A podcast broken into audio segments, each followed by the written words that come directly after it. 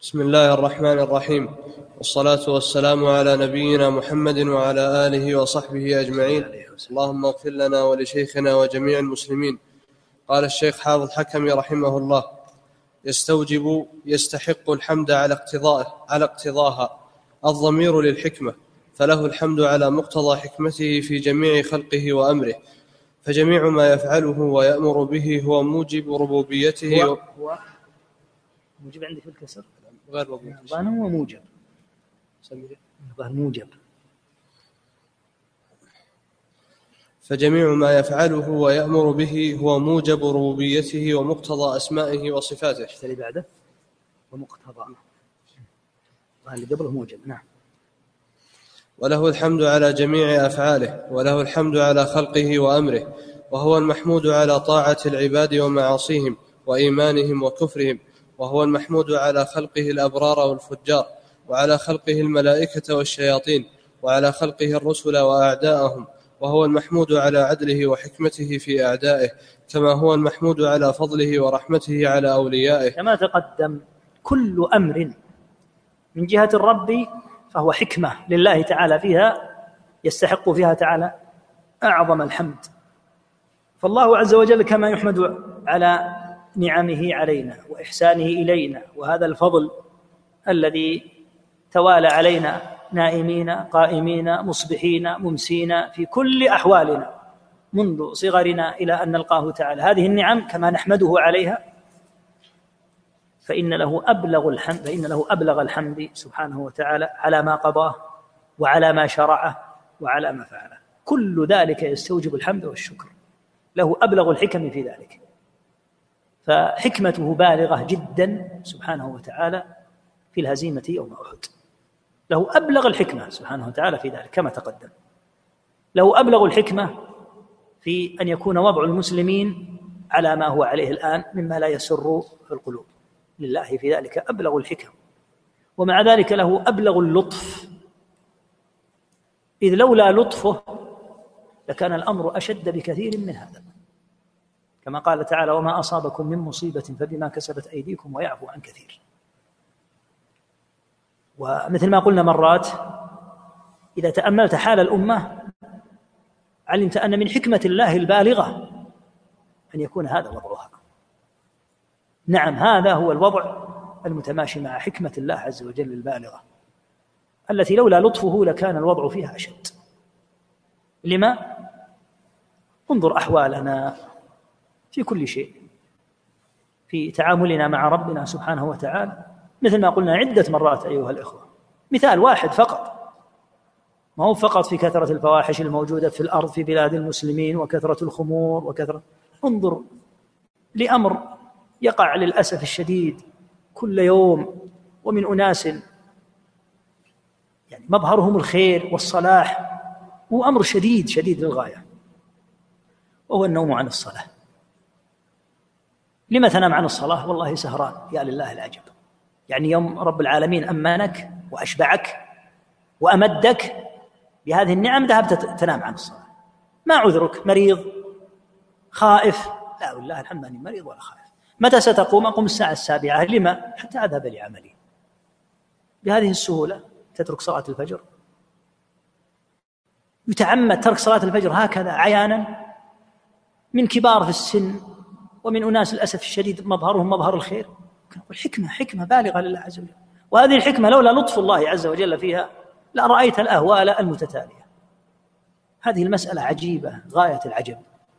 الصلاة التي هي ركن الإسلام الأعظم الأكبر بعد الشهادتين يعمل بها هذا العمل. ولم تعد المسألة فقط مسألة صلاة جماعة. الشر يجر بعضه بعضا. يتخلفون عن الجماعة ثم يتخلفون عن الوقت وينامون عن أعظم الوقتين البردين من صلى البردين دخل الجنة. في الليل يسهر ولا يقوم إلا للعمل. الساعة السابعة. بعد أن يمضي من الصلاة ما الله به من وقت الصلاة ما الله به عليه وإذا جاء من العمل قال أنا متعب مجهد. يعرف كيف يتغدى لكن لا يعرف كيف يصلي. يتغدى وينام ويصلي العصر بعد المغرب.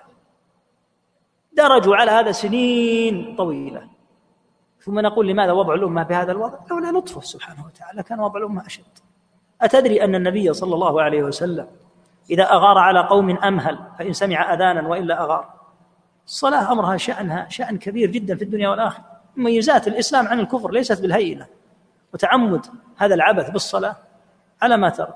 انظر الآن للأسف إلى جوالات كثير من المتدينين. صور. ما هذه الصور؟ صور نساء. مليئة ملأ. ما كان التدين على هذا المستوى للأسف الشديد. هؤلاء الآن كما قيل ملح البلد. هل يسوغ الزاد إذا الملح فسد؟ دعك من المجاهرين بالمنكرات وغيره. يقع الآن أناس يتفرجون على هذه القنوات. نساء الشرق والغرب. يتابع أخبار المسلمين. انظر كيف احتال الشيطان عليه تتابع أخبار المسلمين عن طريق النساء.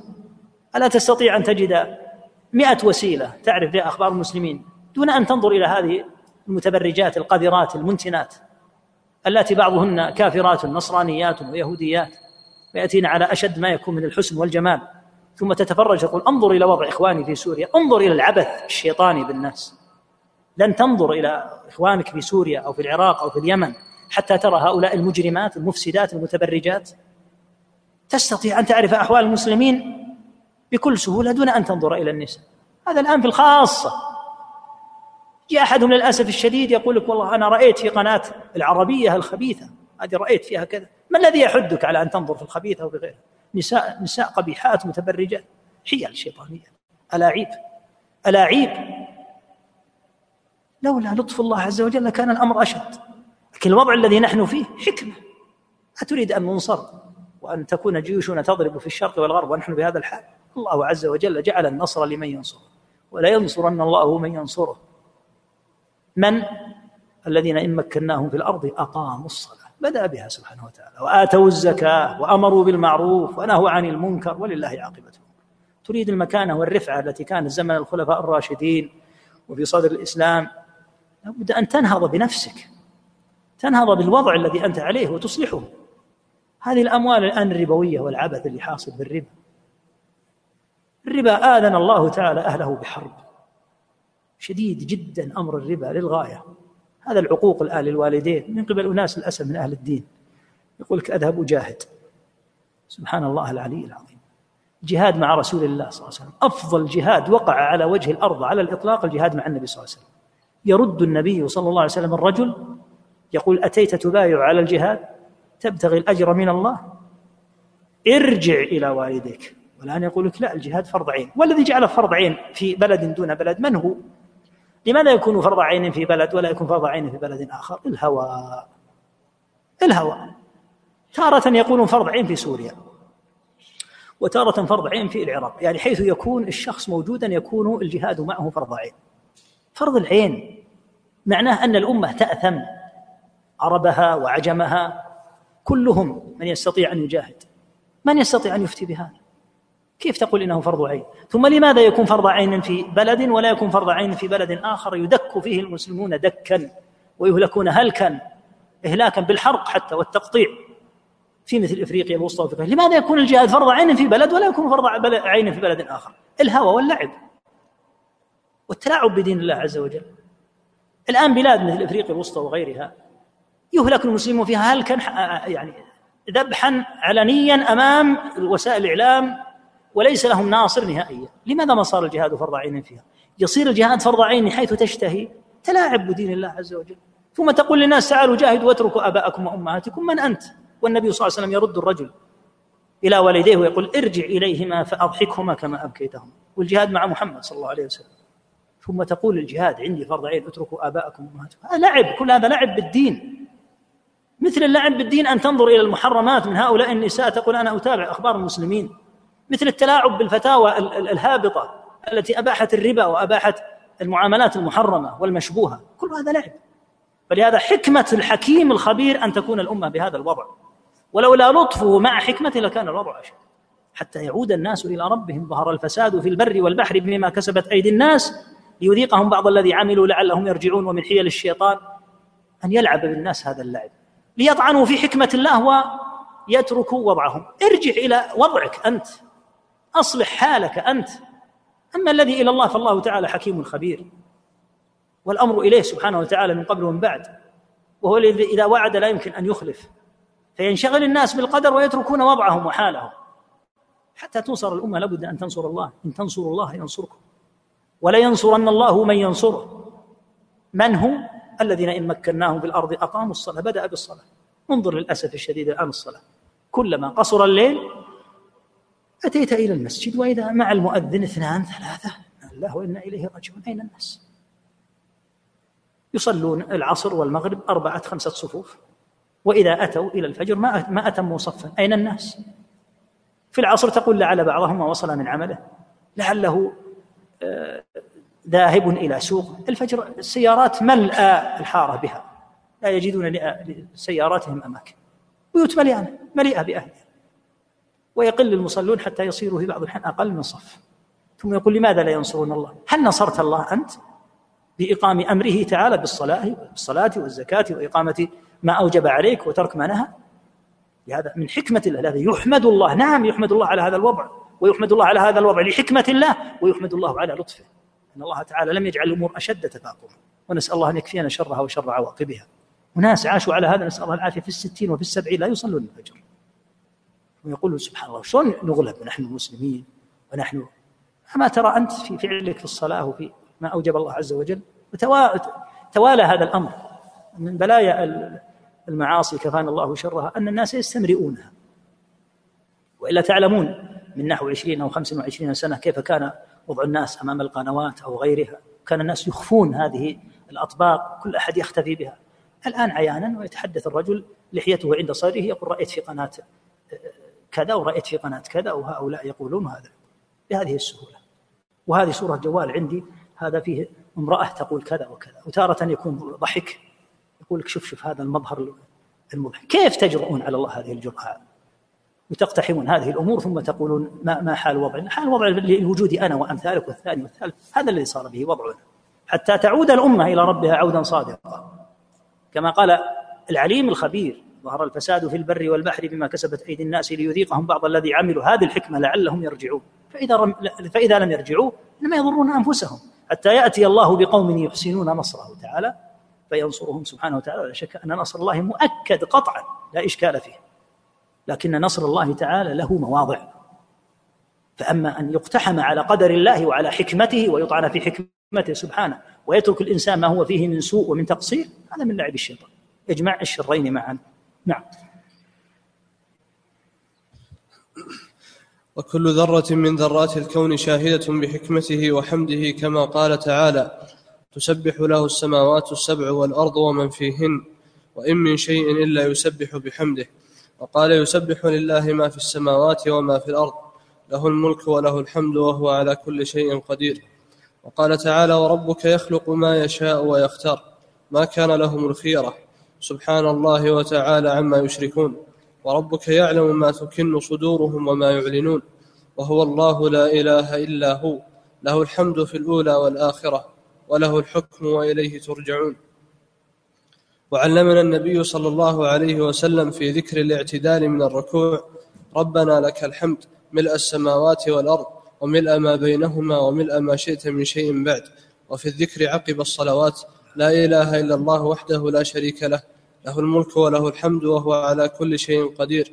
وفي التلبية لبيك اللهم لبيك. لبيك لا شريك لك لبيك. إن الحمد والنعمة لك والملك لا شريك لك. وفي الدعاء المأثور اللهم لك الحمد كله ولك الملك كله وبيدك الخير كله وإليك يرجع الأمر كله. أسألك الخير كله وأعوذ بك من الشر كله. وفي دعاء الافتتاح من صلاة الليل اللهم لك الحمد. أنت رب السماوات والأرض ومن فيهن. ولك الحمد أنت قيوم السماوات والأرض ومن فيهن. ولك الحمد أنت نور السماوات والأرض ومن فيهن. ولك الحمد أنت الحق ووعدك الحق. ولقاؤك حق والساعة حق. والجنة حق والنار حق. والنبيون حق ومحمد صلى الله عليه وسلم حق. الحديث. والآيات والأحاديث في هذه في هذا الباب كثيرة. والمقصود أن الرب عز وجل لا يكون إلا محمودا كما لا يكون إلا ربا وإلها. فله الحمد كله وله الملك كله. لا شريك له في حمده كما لا شريك له في ملكه. كل هذه النصوص دالة على حمد الله ليس فقط على إثبات الحكمة. الحكمة لا شك فيها وأن الله تعالى لا يمكن أن يقدر أو يشرع أو يفعل عبثا. كما قال سبحانه أفحسبتم أنما خلقناكم عبثا وأنكم إلينا لا ترجعون؟ فتعالى الله الملك الحق نزه تعالى نفسه عنها كل ما يفعله تعالى لحكمة بالغة. ليس هذا فقط كل ما يفعله وما يقدره يحمد عليه. ولهذا في هذا في هذه النصوص كما ترى وله الحمد له الحمد. وفي الدعاء بعد الرفع من ركوع ربنا لك الحمد الليل اللهم لك الحمد. أنت قيم السماوات والأرض ولك الحمد. أنت نور السماوات والأرض ولك الحمد. أنت الحق ووعدك الحق تكرار الحمد. إن الله تعالى يحمد على كل ما قضى وعلى كل أفعاله وعلى كل شرعه سبحانه وتعالى. نعم. وإن كان بعض خلقه محمودا كالرسل والعلماء فمرجع ذلك الحمد إليه كما أن مصدره وموجبه منه وموجبه منه تعالى وهو الذي جعلهم كذلك. وهذا كما أنه الملك لا شريك له في ملكه ويرزق بعض عباده إذا شاء ملكا وهو مالكه. وكما أنه العليم ولا يحيطون بشيء. ويرزق بعض بعض عباده. ويرزق بعض عباده إذا شاء إذا شاء ملكا وهو مالكه. وكما أنه العليم ولا يحيطون بشيء من علمه إلا بما شاء.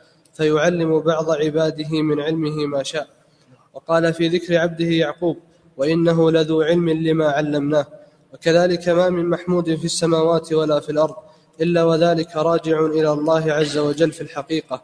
فحمد كل محمود داخل في حمده كما أن كل ملك داخل في ملكه.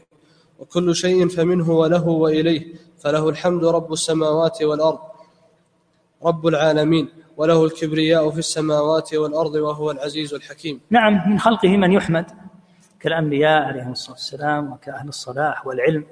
لكن الله تعالى هو الذي هيأهم ليكونوا بهذه المكانة وبهذا المقام. فهو عز وجل يعود إليه الحمد سبحانه وتعالى. فالحمد الحقيقي له تعالى. فكما أنه سبحانه وتعالى هو الملك فهو المحمود سبحانه وبحمده. ولهذا ما من محمود كما قال في السماوات ولا في الأرض إلا والحمد راجع إلى الله. لأن الله تعالى هو الذي جعله على هذا الحال الذي صار به محمودا. ولولا أن الله تعالى هيأه هذه التهيئة لما كان محمودا كما قال تعالى الله يصطفي من الملائكة رسلا ومن الناس. إذا واصطفاهم وهيأهم فكل ما يثنى به عليهم فالثناء في أصله على الله عز وجل الذي جعلهم كذلك. ولهذا قال حمد كل محمود داخل في حمده كما أن كل ملك داخل في ملكه تعالى. نعم.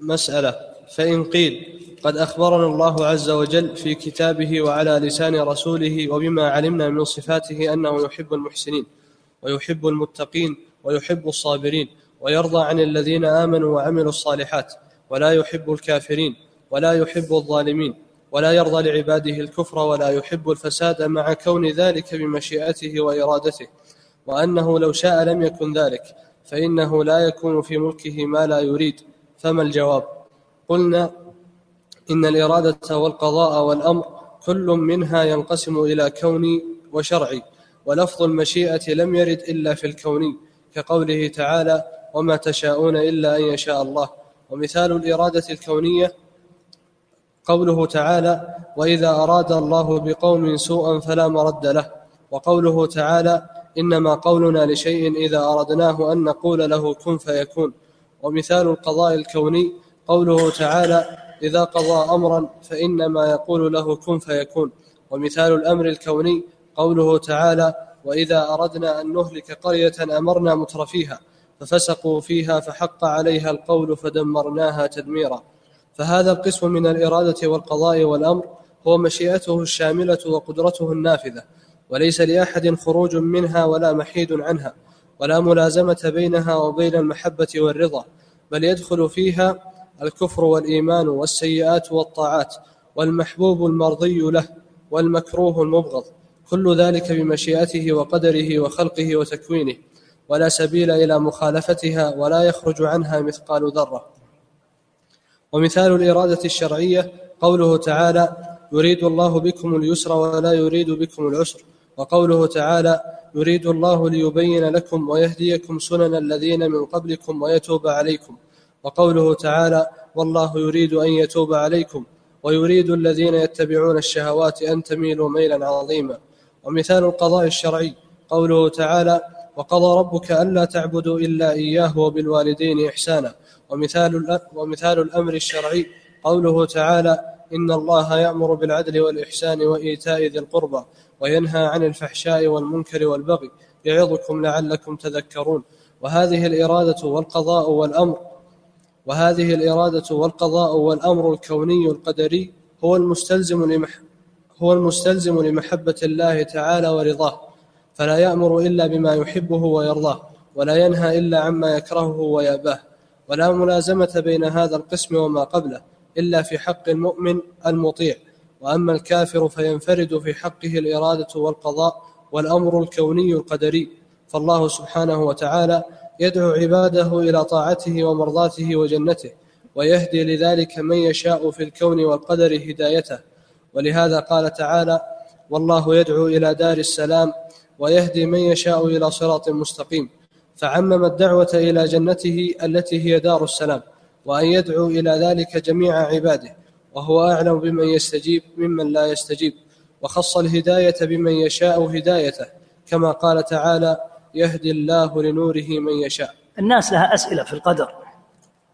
بعضها يجاب عنه وبعضها يقال لا يحل أن يطرح. يعني كما تقدم لا يقال لله لما ولا كيف. كل هذه الأمور لا تقال لله. قد يستشكل بعضهم فيقول الله تعالى أخبر أنه يحب المحسنين ويحب المتقين ويحب التوابين ويحب المتطهرين وأخبر أنه لا يحب الكافرين ولا الظالمين. ولا يرضى لعباده الكفر.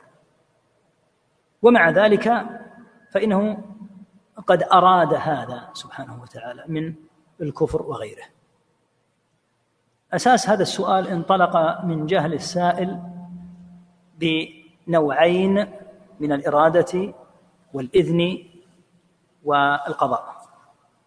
الإرادة على نوعين والقضاء على نوعين والإذن والأمر والجعل كلها على نوعين. وهكذا ذكرها ابن القيم رحمه الله تعالى عددا كثيرا أكثر مما ذكر الشيخ هنا أنها على نوعين. فالإرادة منها إرادة كونية قدرية.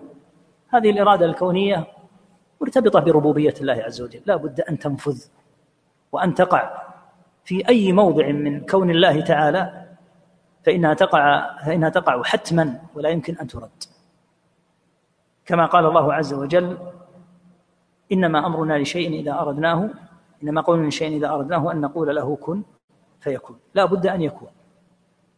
هذه الإرادة الكونية العامة. ما الذي يدخل فيها؟ يدخل فيها كل تحريكة وكل تسكينة وكل شيء فهو بأمر الله وإرادته. وعلى هذا يدخل في هذا النوع المحبوبات والمكروهات. يدخل كفر الكافر وفسق الفاسق وظلم الظالم. كلها تدخل لأن الله تعالى لا يمكن أن يقع في الكون شيء من هذا إلا إذا كان قد أراده. النوع الثاني الإرادة الشرعية والأمر الشرعي والقضاء الشرعي. هذه هي المحبوبة لله عز وجل. ولهذه أدلة ولهذه أدلة. يعني قوله عز وجل يريد الله بكم اليسر قوله سبحانه يريد الله ليبين لكم والله يريد أن يتوب عليكم. هذه إرادة شرعية. فهذه إرادة شرعية. أما الإرادة الكونية فهي التي تقدم أنها مرتبطة بربوبية الله تعالى مزيتها أنها لا بد أن تقع. الأمر الآخر أنه لا ملازمة بينها وبين المحبة والرضا. فالله يريد ما يحب ويريد ما لا يحب سبحانه وتعالى. أما الإرادة الشرعية فتفترق عن هذه بأنها تتحقق في المؤمن دون الكافر. يعني أن الله أراد من المؤمن من خلال ما أمره أن يصلي فحققها المؤمن فتحققت الإرادة فيه ولم تتحقق في الكافر. لأن الكافر لم ينفذ مراد الله الذي أمره أن يصلي وأن يشهد الشهادتين وأن يدخل في الإسلام إلى آخره. الإرادة الشرعية محبوبة لله قطعا لأنها في عبادته سبحانه وتعالى من صلاة وصيام وجهاد وأمر بالمعروف ونهي عن منكر أما الإرادة الكونية فلا يلزم أن تكون محبوبة بل منها ما هو محبوب مثل الجهاد وغيره مما قد قضاه وقدره. فيتحقق في المؤمن. ومنها ما هو مكروه فيقع من الكافر ومن العاصي. ولهذا هذا السؤال ورد على هذه الصيغة من ممن لم يفرق بين الإرادة الكونية والشرعية والأمر الكوني والشرعي وهكذا. وقوله عز وجل وإذا أردنا أن نهلك قرية أمرنا متر فيها ففسقوا فيها. هذا الأمر كوني أو شرعي؟ كوني. ليس مثل أمر الله لنا بالصيام. وأمر الله لنا بالصلاة لأن أمر الله لنا بالصيام أمر شرعي والأمر الكوني هذا عام فالحاصل أنه يعرف هذا. هو نبه إلى أمر وهو أن الإرادة تنقسم إلى إرادة شرعية وكونية. قال أما المشيئة فلا يقال مشيئة كونية ومشيئة شرعية. قال لأن المشيئة هي الإرادة الكونية. واستدل بقوله تعالى وما تشاءون إلا إن شاء الله ونحوه قال لا تقسم المشيئة لا يقال مشيئة كونية ومشيئة شرعية. وإنما يقال إرادة شرعية وإرادة كونية. والمشيئة هي الإرادة الكونية. نعم. أحسن الله إليك شيخ بعد ذكر المثال الإرادة الشرعية قال وهذه الإرادة والقضاء والأمر الكوني القدري هو المستلزم لمحبة الله. وهذه الإرادة والقضاء والأمر الكوني والمستلزم لمحبة الله. نعم لأنه مرتبط بالشرعية. إذا ارتبط بالشرعية فالله يحبه. أما إذا لم يكن مرتبطا بالشرعية فمنه ما يحبه الله ومنه لكن الجميع بحكمة. كله. لهذا نقول النصر يوم بدر لحكمة والهزيمة يوم أحد لحكمة. لا يمكن أن تكون عبثا. والثبات الذي ثبته المؤمنون يوم بدر قد أحبه الله تعالى. وما وقع منهم مما قال تعالى حتى إذا فشلتم وتنازعتم بالأمر وعصيتم قد أبغضه الله. وهكذا نعم مسألة. فإن قيل أليس بممكن في قدرته تعالى أن يجعلهم كلهم طائعين مؤمنين مهتدين؟ قلنا بلى. وقد قدمنا لك جملة وافية من الآيات والأحاديث في ذلك. ولكن قدمنا لك أيضا أن هذا الذي فعله بهم هو مقتضى حكمته وأسمائه وصفاته وموجب ربوبيته وإلهيته وهو أعلم بمواقع فضله وعدله. فحينئذ قول القائل لما كان من عباده الطائع والعاصي كقول من قال لما كان من أسمائه الضار النافع والمعطي المانع والخافض الرافع والمنعم والمنتقم ونحو ذلك إذ أفعاله تعالى هي مقتضى أسمائه وآثار صفاته فالاعتراض عليه في أفعاله اعتراض على أسمائه وصفاته بل وعلى إلهيته وربوبيته فسبحان رب العرش عما يصفون لا يسأل عما يفعل وهم يسألون. هذه مسألة دقيقة وأجاب عنها رحمه الله تعالى بإيجاز. جوابا محكما رحمه الله. لو قال قائل هل الله يقدر على أن يجعل الجميع من الجن والإنس أن يجعلهم جميعا طائعين؟ نعم. ولو شاء ربك لآمن من في الأرض كلهم جميعا. يقدر على ذلك من حيث قدرته؟ يقدر. فإذا قال إذا لماذا لم يجعلهم طائعين؟ يقال مقتضى حكمته وأسمائه وصفاته وموجب ربوبيته وإلهيته أن يكون ثمة مواقع لمن يتفضل عليهم ومواقع لمن يخذلهم ولا يتفضل عليهم. فقولك الآن لما لا يجعل عباده طائعين؟ كقولك لما كان في أسمائه الضار؟ النافع. كأنك الآن تعترض على أصل أسمائه وصفاته. كون بعض عباده يتضرر هذا لكونه تعالى يضل من يشاء. وكون عباده يوفق هذا لكونه تعالى يهدي من يشاء. فإذا قلت لما لم يجعلهم جميعا طائعين فكأنك تقول لماذا؟ لماذا اتصف تعالى؟ أو لماذا جعل الرب عز وجل الإضلال لبعض الناس؟ الآن لا تعترض على الآثار التي تراها بقدر ما تعترض على رب العالمين في أسمائه وصفاته وما يتعلق بربوبيته تعالى.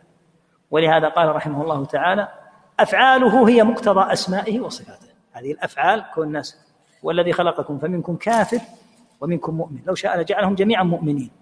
فإذا قال لماذا لم يجعلهم مؤمنين؟